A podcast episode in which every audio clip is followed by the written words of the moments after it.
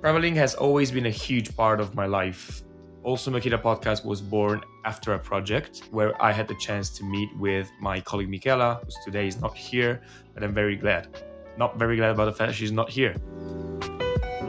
In my latest trip, I had the opportunity to meet lots of people, and I always say that trips uh, are made more of the people you meet more than the experiences, the stuff you eat, and experiences you can get yourself in.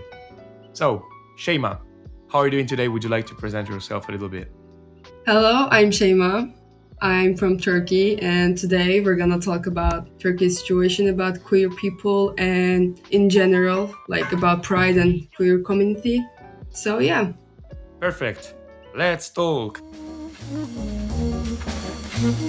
Hi, I'm Noah. And I am Michaela. We're the host of Mokita Podcast, a show where we talk about the truths that no one wants to talk about.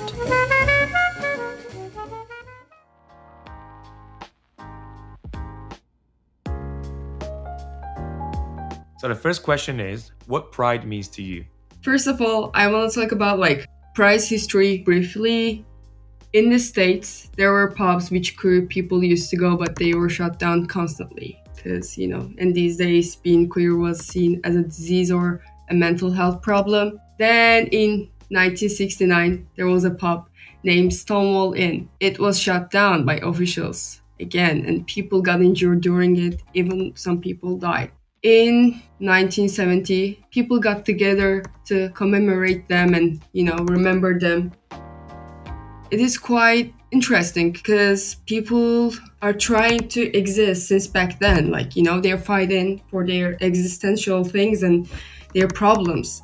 Actually i think we should be so like thankful for everything they did to speak up about their situation their rights etc because yeah it is kind of hard for me to talk about these things. So I'm sorry, like I'm being so overwhelmed. No problem. At the same time.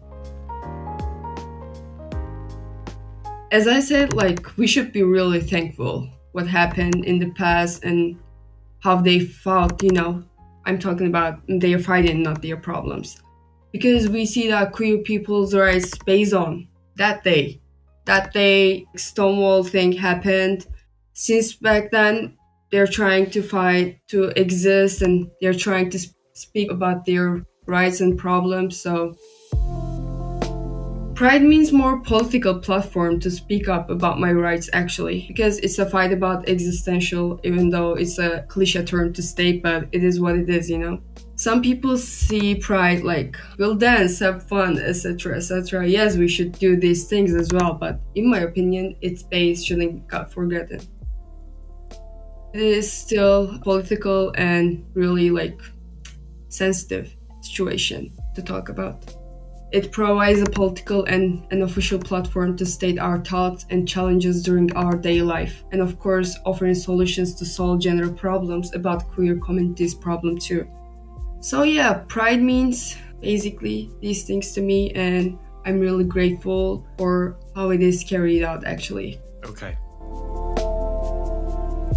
think it's necessary for people to get to know a little more about the uh, national background where you come from. How's the situation of LGBTQAI plus community your country and how do you live it? First of all, I want to talk about how Pride canceled out in our country. It was great. We were trying to raise consciousness, you know, like people were fighting about their problems and rights. And as usual, anywhere in the world. In Turkey, there were really great walks and pride walks and dancing and stuff, having fun and talking about their problems and stating their thoughts and situations, challenge. Then in 2015, 2015, first interference by officials Police carried force. out since that happened. We're not celebrating our pride like freely you know? There are always obstacles which put by officials all the time. They provoke pride walks and they provoke lgbtqi plus people like talks and walking stuff everything and it's kind of hard to talk these things actually like yeah pretty hard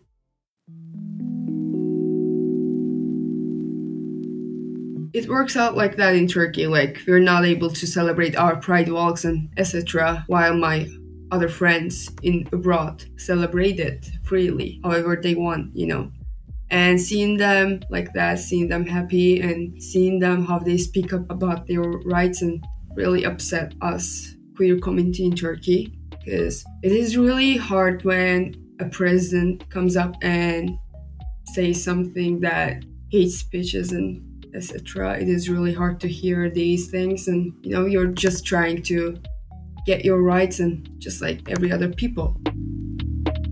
Yeah, pride walks are not getting done in Turkey at all without any police response anymore since 2015, as I said. Except that I want to talk about like society things about queer community. As I said, like consciousness is pretty new here in our country also even though some people start to recognize queer people's rights there are a lot of people who refuse to recognize even queer people which is pretty sad.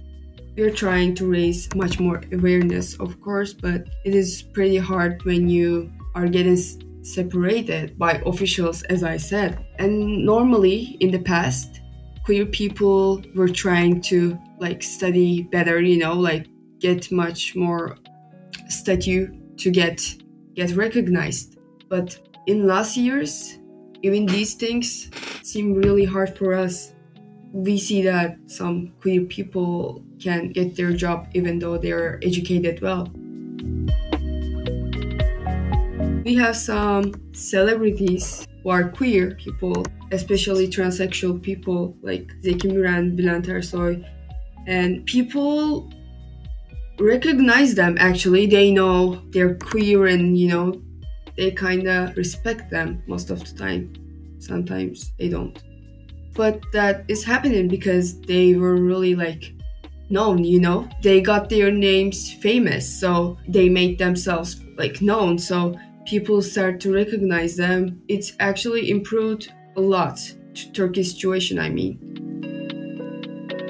If you're queer it's really hard to find any jobs in Turkey as well, to be honest, especially if you're transsexual. It is really hard for them to find any jobs, even though they are educated, as I said, especially for them, because people think that they won't be able to do their jobs well, even though they are well educated about these things, you know?